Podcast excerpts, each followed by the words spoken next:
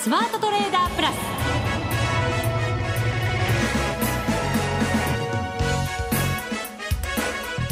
全国のリスナーの皆さんこんにちは。内田まさです。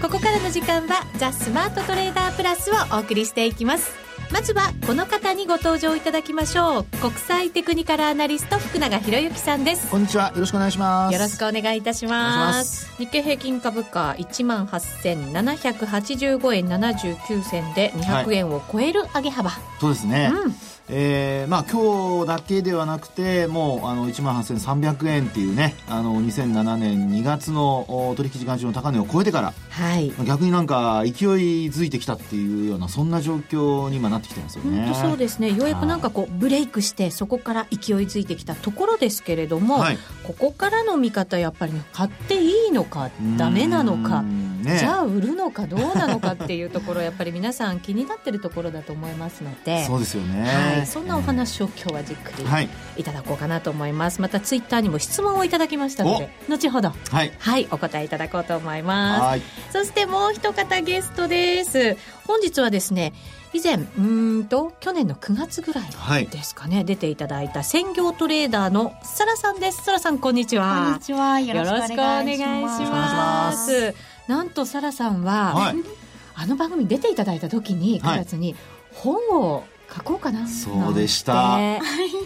ねつぶやいてましたねそういえばね。そうなんですよ。その本が完成しました、はい、おっとおめでとうございその本を引っ提げて今日は番組に遊びに来てくれました、はい、FX と恋愛と女性の生き方をテーマとした初のエッセイ小説。大作ですよ。本当ですね。ね FX と恋愛と女性の生き方が全部一緒になっちゃったっていう、はい、重なりますか？そうですね。いろいろ教訓が一緒なので。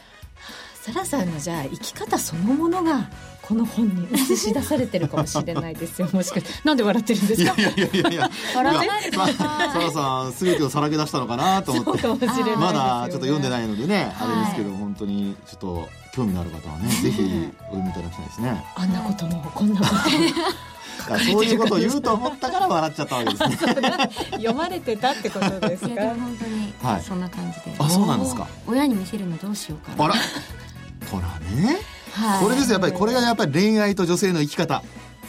それに FX もね、絡んでいるという。欠かせませんよ FX すごいことになってきましたね。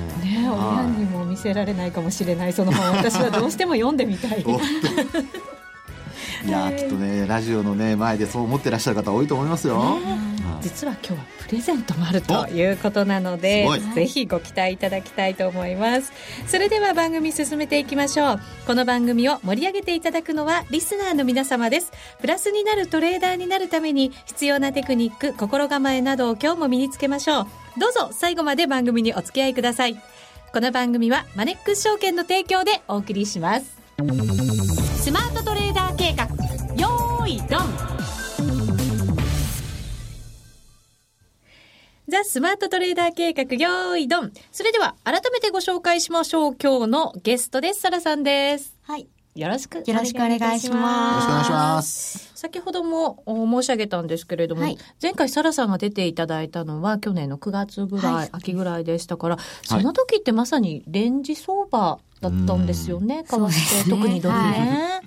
そうですね。ねあんまり動きなかったですもんね。ですよね。そこからでもサラさん、大きなトレンドが出てきて、その時一体サラさんはどんなトレードをしてたんだろうと思って。はい。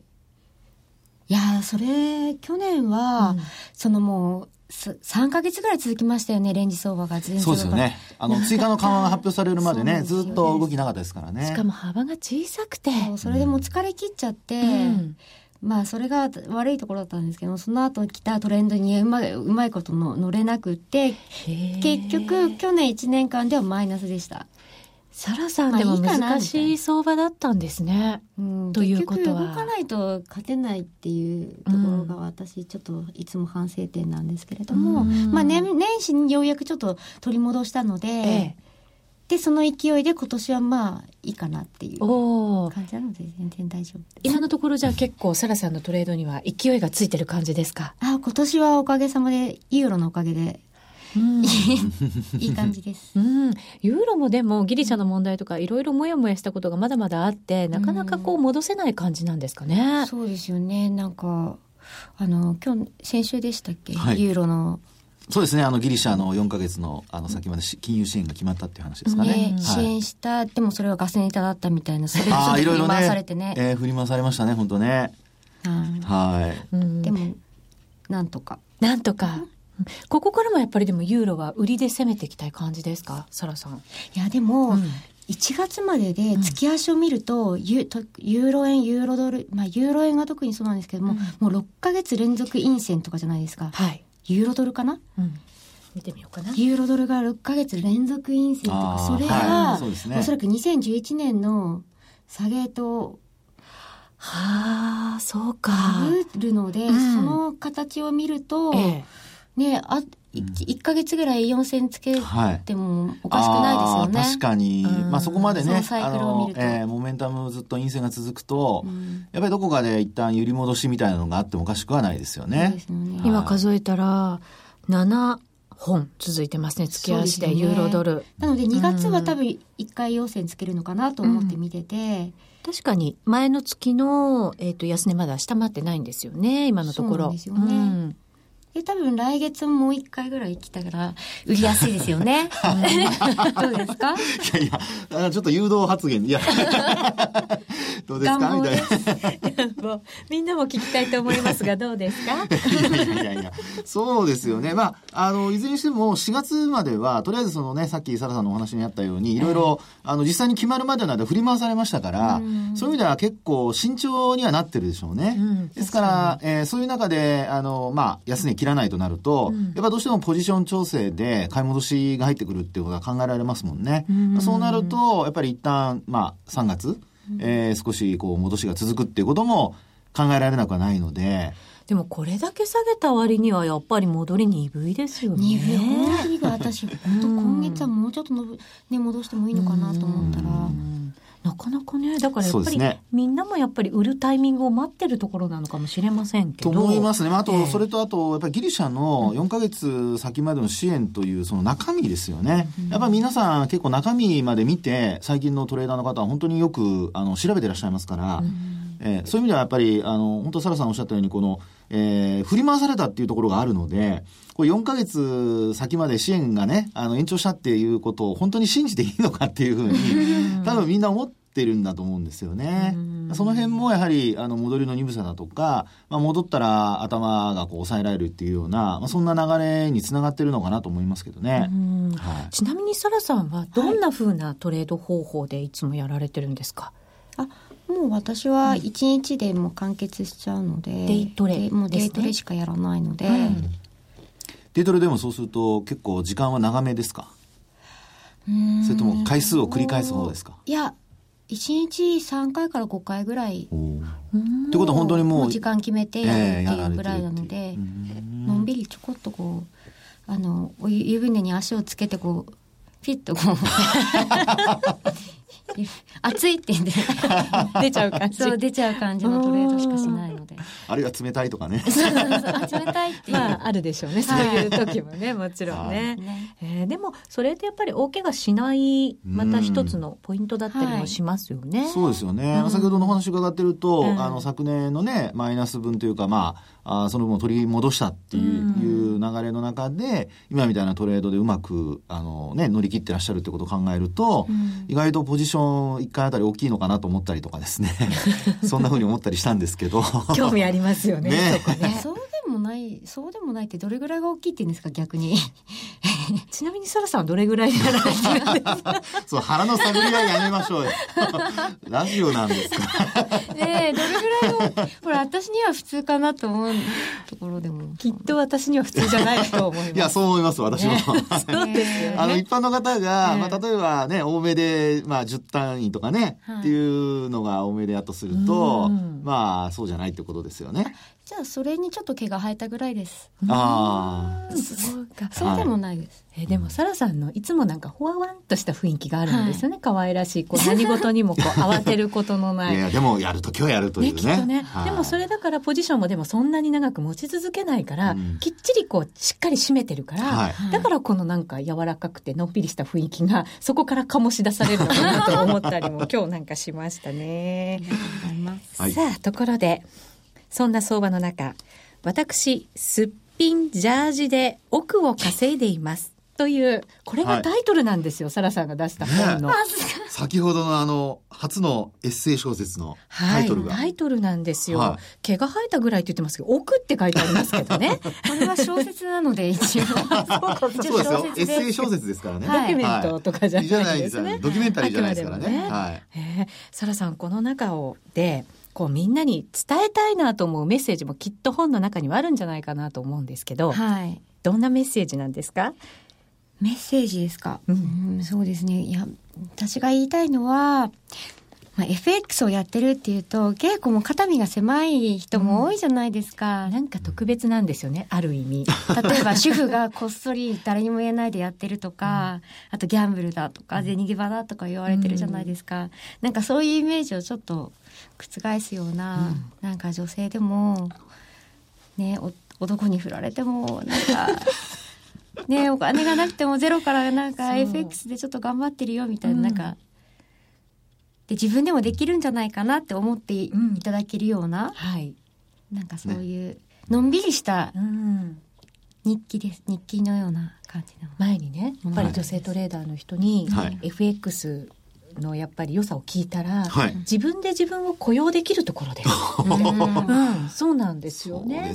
もし子供ができたとしても、はい、あのお仕事をもしですよ、失ってしまったとしても、自分でそこは FX で雇用できるっていうのもやっぱりなんかね、はい、一つなんか生き方じゃないですか。そうですね。えー、まあ、あの、すべての人が、その、まあ雇用されるかどうかちょっと、まあ腕とかね、ありますので、こう何とも言えない部分ありますけどもね、はい、まあ全員ができるわけではないので、まあそうした中でも、やっぱりその失敗とかね、成功とか両方こう、まあ何度か繰り返すんでしょうから、まあそうした中で、まあこんなふうにこう実際にね、実在の人物でサラさんがやってらっしゃるところが、はい、えー、この小説の中に入ってるってことですから、そうですよ、これはやっぱ共感され、小説ですからね、はい、共感されるところがね、皆さんにもあるんじゃないかと思いますけどね。はい。ぜひサラさんの私すっぴんジャージで奥を稼いでいます。幻冬者から出ていますので、皆さんにお読みいただきたいなと思います。今日はですね、番組をお聞きの方にプレゼントを頂戴しました。5名の方にプレゼントいただきましたので、はい、ぜひ皆さんご応募いただきたいと思います。番組ホームページにですね、えー、リンク貼らせていただきました。そこから入れるようになってますので、ぜひそちらからご応募いただきたいなと思います。たくさんのご応募お待ちしています。サラさん、じゃあメッセージを一言。あ、はい。あのー、これから FX を始めたいって周囲で思ってる方とか怖いなと思ってる方とかにぜひ読んでいただければなと思います。うん、はい。勇気が持てる本にそうですね。そうですね。かなと思います。はい、ぜひ、サラさんの私すっぴんジャージで奥を稼いでいます。幻冬者から発売されていますので、ぜひ、えー、手に取ってお読みいただきたいなと思います。サラさん、ありがとうございました。はい、ありがとうございました。以上、スマートトレーダー計画、用意ドンでした。これまでこんな FX はなかった。ついにマネックス証券から革新的な FX 取引プラットフォームトレーダブルがリリースされました。トレーダブルはデンマーク初の全く新しい FX。使いやすい操作性はもちろんのこと、豊富に用意されているアプリをトレーダブルにダウンロードすることで、お客様の思い通りのツールやサービスを使用できます。世界中の開発者が提供するアプリを使って自由自在にお客様の取引スタイルを実現。最低取引単位は1000通貨単位だから少額でもお取引が可能です。リスクが心配な初心者の方でも始めやすい。また、米ドル円やユーロ円などの主要通貨から高金利通貨の5ドル円や南アフリカランドまで豊富な13種類の通貨ペアを取り扱っています。講座解説のお申し込みはパソコンやスマートフォンからマネックス証券で検索。まずはトレーダブルの使い勝手を堪能してみてください。今すぐお申し込みを。トレーダブルのお取引に際しては、証券総合取引口座とトレーダブル口座の開設が必要です。FX 取引では元本損失、元本超過損が生じる恐れがあります。お取引の前には、当社ウェブサイトに記載の契約締結前交付書面などを必ずお読みください。マネックス証券株式会社金融商品取引業者関東財務局長金賞第165号。ザ・スマートトレーダープラス。今週のハイライト。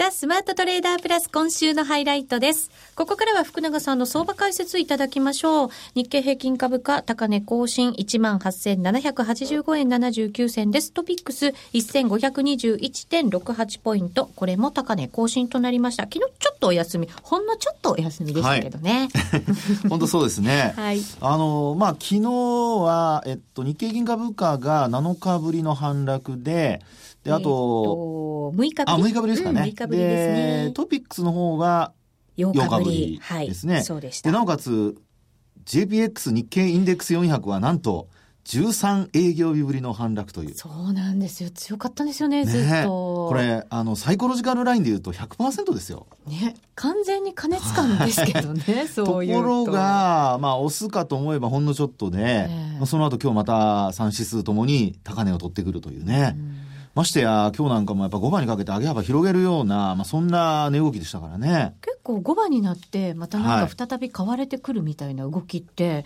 ありますよね。うん、そうですね。えー、で、まあ、こういうふうになってくると、やっぱり先ほどから、まあ、冒頭からもお話ありますように、うん、えー、まあ、指数、これどこまで上がるのかっていうふうにですね、やっぱり皆さんちょっと、あの、慎重になってきますよね。はい。それからあと、やっぱり今見てますと、どうも、あの、信用取引なんかで、えー、空売りなんかがちょっと増えてきてるという話もあったりしてですね、えー、えー、まあやっぱり売り算が増えてくると、あの、今のようにですね、株価上がってくると、踏み上げられちゃうっていうこともなきにしもあらずなんですよね。そこからだからぐっと上がってしまうという。はい。はい、特に、まあ昨日今日でですね、昨日して、また今日も続落かなというふうに思ってた人からすると、うん、まあ寄り付きで、えー、まあ小動きだったところが引きにかけて上昇したっていうふうな形になると、はい万が一売り乗せしたりなんかしてるとですね、これはまた今日はもう完全に踏み上げられてるっていうパターンになっちゃいますよね。はい。ね。ということで、まあ、やっぱ株式市場で今考えられるのは、あの、いい、えー、内容と悪い内容が実は混在してるんですけど、うん、いい内容っていうのはこれも需給ですよね。需給がやはり良くなってきているっていうのが一つですよね。はい、で、あと外部環境で見ると、まあ、先ほども話出ましたけども、ギリシャの、おまあ、えー、財政支援の問題、まあ、こちらが一応、あの、えー、4ヶ月先まで、なんとかこう、まあ、先送りになったという形ですよね。うん、で、えー、もう一つ、このアメリカ株ですけども、はい、こちらもやっぱりニューヨークダウが高値更新ということなので、うん、えー、このあたりからすると、外部環境的には、あの非常にこう、好循環が続いているという流れですよね。はいうん、で一方で、悪い話となると、まあ、外部環境から先に申し上げますと、やっぱりウクライナ問題ですよね。なんかプーチンさんが非常になんか危ない発言をされてますが まああれなんかあの聞いてるとですね、弱気の相場であれば売られてもおかしくないんですけども、うんあの、全然その辺、あの、意を返さないというか、えー、全く気にしない形でニューヨークもアメリカ、えー、あと日本株もね、上昇していると。で、あともう一つ、あの、まあ、あ悪い話で考えますと、えー、まずは為替が考えられますね。悪いというわけではないんですけども、まあやっぱりあの値動きがああんまり良くないと、うん、円安に触れてないっていうところがありますよね。そうですね。はい、ドル円は、はい。で、あともう一つ最後になりますが、えー、これあの業績面で見たときに、やっぱり日経金株価の一株当たり利益っていうのは全然増えてないんですよね。はい。えー、PR で見ても、もう17倍の前半、あ、ごめんなさい、17倍の手前までですね、うん、16倍台の後半まで来てますので、うん、まあ、これまであの日経金株価の壁になっていたのが、だいたいまあ17倍の手前なんですよ。で、あの、2013年の5月の、あの、まあ、1000円ちょっと急落したところありましたけども、はいあの時でさえ17倍ちょっとなんですよね。はあ。じゃあ、はい、この辺なんですね。大きなポイントがね。そうなんです。超えられない何かが。えー、で、なおかつ、あの、冒頭にも話しましたように、2007年2月の高値を超えてきて、えー、テクニカル的に見れば、まあ、過去の高値抜いて、で、なおかつ、これもお話しましたかね、あの2013年5月の先ほどお話した週足で見た時のローソク足の、えー、まあ高値部分の実態と、それからあと2013年同年の年末の、うん、えー、高値の時のあの、まあローソク足の実態ですね。まあそこを結んだ延長線上で、えー、昨年末も実は抑えられてたと。うん、ところが今回それを抜いてきたということなので、えー、水準的にはですね、もう、あの、水準が切り上がったというふうに考えるのが普通ですよね。うん、で、そうした中で、今お話したような外部環境の悪材料といい材料が混在している中で、今は時給が勝っているという、そういう内容じゃないかと思うんですよね。うん、で、じゃあなんでこれ時給が、あの、株式市場では、ゆあの、えー、まあ、海外優勢なのかって考えると、やっぱりなんと言ってもですね、来月控えているのは、うん、S q があるじゃないですか。メジャー S q さようでございます。はい。はい。なおかつ13日の金曜日ですよね。それなんか先週も言いませんでした、福永さん。そうですね。まあ別にあの、日本なんで13日の金曜日なんて関係ないんですけどね。あまりね。はい。イメージだけあまり良くないですけどね。そうそうですね。えー、で、まあそう考えると2月はもちろん明日で終わりですから、うんまたまたカレンダーベースで言うと、2日から3月始まって、えー、13日の金曜日が、まあ、S q 値と算出日ということになりますよね。ということで、まあ、あの、一つ、まずハードルとして考えなきゃいけないのは、いわゆるその月末高値で終えた時の、翌営業日どうなるか。うん、これはあのー、まあ、昨年末もそうでしたけども、えー、一昨年末、2013年末の時も同じでした。うん、高値を取った翌営業日にこうちょっと下落するような。ですから、月足で強い時って翌営業日、案外反落しているケースが多いので、そこちょっと注目ですよね。で、さらに、あの、まあ、仮に、こう、S q を考えますと、S q まで買いが続くっていうことも考えられなくはないので、はい、まあ、ここは一つ、あの、まあ、えー、先ほど申し上げましたように、時給がいいために、まあ、空売りっていうのはちょっと今はやっぱ控えた方がいいのかなと。うん、まあ、あの、ドル円でも上昇トレンドの時にですね、ショートしちゃうと、これも完全に持ってかれるケースが多いじゃないですか。はい。なので、えー、今の株式市場もそういう意味では、えー、為替で、こう、円安でどんどん買われているような、まあ、そんな状況というふうに考えていいのかなとは思いますね。はい。一つ質問が来てるので、お答えいただきましょうか。はい、えっ、ー、とですね、去年の高値更新は確か円安を伴っていたと思いますけど、はい、えっ、ー、と、為替、ドル円が動かないのに高値更新していくとは何か変化があったのですか？あと、マザーズは置いてきぼりですけど、しばらく主力が強い状況が続くのでしょうか？そうですね。あのー、まあ、一つ、まずマザーズの方からちょっとお話しますと、はい、やっぱりどうしても主力株が今買われるそういうマーケットになっちゃってますよね。うん、で、あの、その背景はですね、やはり、まあ、あそうですね、日経平均株価、あるいはトピックス、えー、そういったところのあの、ネガサ株が、ままず日経平均株価で動いてますから、まあ、そちらの方に資金がシフトしているっていう、その売買代金が膨らむときには、意外とやっぱりそちらの方にですね、お金が向かっていくっていうところになってるんですよね。うん、で、一方で、あの、まあ、ジャスダックだとかマザーズが上昇するときっていうのは、東証一部があまり動いてなくて、で、まあ、省エネで、本当にあの少ないお金で値幅を取りたいとか、うん、そういう時にこう、そちらの方が動きやすくなると。結構短期売買を目的にっていう感じがしますよね。はい、そうですよね。で、なおかつ、あの、今の相場っていうのは、先ほどお話したあの、えー、日経平均トピックス、えー、日経、えー、ごめんなさい、JPX 日経インデックス400ね。この3指数を、あの、例えば今年の1月の大発会から比較したときに、どれが一番パフォーマンスがいいと思いますか？一番いいのは、はい、JPX400。おっと、その通りです。やった。そうなんですよ。ですからね、あの、じゃあ一番パフォーマンスが悪いのは？トピックス。ブブー。あ、日経平均だ。いやいや、3つしかないから。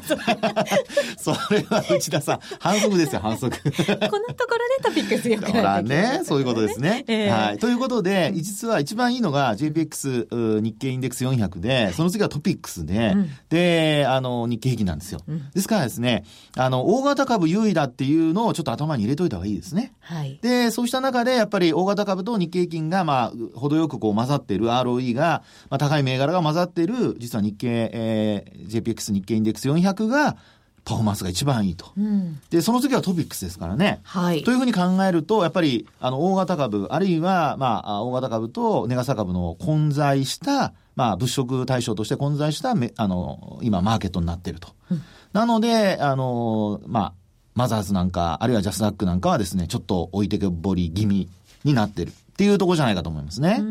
はい、ただこのままぐいぐいずっといくってわけじゃないので、はい、しばらくするとやっぱり調整なんかも考えておいた方がいいわけじゃないですか。そうするとそ,、っちの小型株なんかがまた注目されてくるっていうことを考えられますね。その通りですね、うん、であと変わったところがあるかっていうと変わってるのはやっぱり需給だと思いますね、はい、あの先ほども話したようにあのやっぱり売り算が少しずつ増えてきているのでであとあの買い方の損益状況があの昨日も出てましたけど2週連続で改善改善してるんですよあの、評価損益がですね。はい、まあ、これなんかもやっぱりマーケットとしては、買い方が非常にこう優勢になっているという一つの要因だと思いますね。はい、わかりました。はい、ここまでは、ザ・スマートトレーダープラス今週のハイライトでした。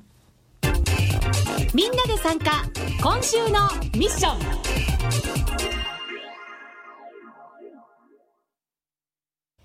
ここからは今週のミッションです。さてさて、福永さんの株式手帳2015が今年も発売となりました。はい。ありがとうございます。はい。2015。今回はですね、ええ、実は結構またあのバージョンアップしておりまして、えー、毎年よくバージョンアップをこう重ねてね。そうなんです。あの、まあ、出版元の方からはですね、もう値段も同じなんだし勘弁してくださいと。コストがかさむよ。どこまでですね、あの、お客さんのことばっかり考えてやってるんですかと言われるんですが。そういう苦言が呈されるぐらいの、はい、あの中身が濃いものに、毎年なってるということですね。えー、で、今回はですね、一つ目玉になるのは、あの、アノマリーなんですね。アノマリー、よく言われますけど、はいで、この手帳は4月始まり、始まりですから、そういう中では、あの、まあ、4月以降の月足が陽線なのか陰線なのか。実はこれちゃんとね、2月のあの確率、株ちゃんと出てるんですよ。えー、やっぱり陽線確率高いんです。そうなんですか。はい。実は7割。高そうなんそれじゃ年間通しても結構高い方じゃないですか高い方ですね。で、ね、なおかつ株だけじゃなくて、為替も出てますし、あと金とか原油とかね。商品も全部出てますので。網羅しましたね。やりました。もう本当にデータとしてはですね、十分活用していただけますし、はい、まあ今のような相場ですのでね、いろいろ売買したことも記録していただいて、うん、なおかつ、あの、まあ利益が出てるうちにいろんなことを詰め込んで勉強して、えー、より、えー、こうね、勝てるトレーダーになっていただきたいなと思いますけどね。タイトル株式手帳になってますけど、はい、もちろん株だけではなくて、為替をトレードされる方、はい、また商品トレードされる方、本当にこれ一冊あると、便利に使えますよね。ねえー、そうしていただけるといいと思いますね。で、あの、毎月のね、カレンダーも出てますし、うん、何があるかっていうのを先読みして、翌月に備えながら、はい、えー、パフォーマンスをしっかり上げていくと。はい。頑張っていただきたいと思います。はい。これもプレゼントですよね。そうなんです。ありがとうございます。はい、頂戴しました。株式手帳2015も番組をお聞きの方5名の方にプレゼントいたします。もう、ソラさんの本も今日いただいて、福永さんの株式手帳もいただいて、ダブルプレゼント。向こうの方が人気ありそうだな。負けちゃうかな。頑張れ株式手帳。頑張れ こちらもですね、番組ホームページに、えー、リンクアップいたしましたので、そちらからご応募いただきたいと思います。サラさんの本か、福永さんの株式手帳か、はい、どちらがいいのか迷いに迷っていただいて ご応募いただきたいと思います。ね、はいはい、で、もし外れちゃった方はご自身で買っていただいて、お手元に準備していただけると嬉しいなと思います。本当ね、手帳と両方買ってくれると嬉しいですよね。それがいいですね。ね、セットでね。ダブルでお願いいたします。ぜひ皆さんからのご応募お待ちしています。失礼しました。ですね。はい。はい、さあ今日は番組サラさんもご登場いただいて本のプレゼントいただきました。福永さんからは株式手帳のプレゼントも頂戴いたしました。はい、どちらも番組ホームページトップページからお申し込みいただけるようになっておりますのでご応募いただきたいと思います。でこの後番組ホームページアップされるそうですよ。すね、ご注意ください、はい。さあそろそろお別れのお時間となりました。ここまでのお相手は福永博之と内田まさでお送りしました。それでは皆さんまた来週この番組はマネックス証券の提供でお送りしました。